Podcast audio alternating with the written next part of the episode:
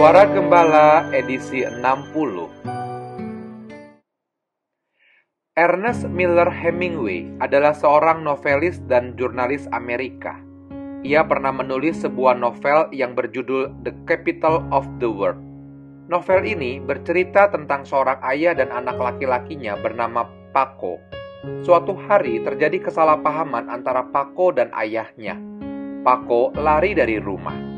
Beberapa hari kemudian, sang ayah menyesal lalu mulai mencari anaknya. Si ayah mencari ke sana kemari, tetapi tidak membuahkan hasil. Lalu tercetuslah ide dari sang ayah untuk memasang iklan di surat kabar. Iklan singkatnya berbunyi demikian: "Pako, segera temui ayah di Hotel Montana pada Selasa malam. Semuanya telah Papa maafkan." Hal yang luar biasa terjadi pada hari Selasa malam itu. Di Hotel Montana, ada 50 orang pako yang semua ingin dimaafkan. Saudaraku, nampaknya banyak pako-pako di seluruh dunia yang ingin dimaafkan. Sadarkah kita bahwa salah satu cara untuk melihat Kristus bekerja dalam hidup kita adalah melalui pengampunan yang kita berikan kepada sesama?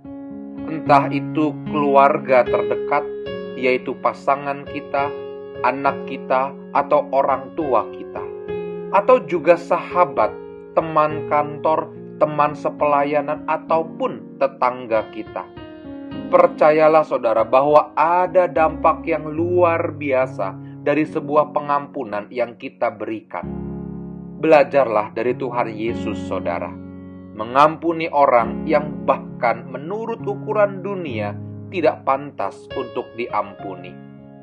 Tuhan memampukan kita. Amin. Mengampuni, mengampuni lebih sungguh.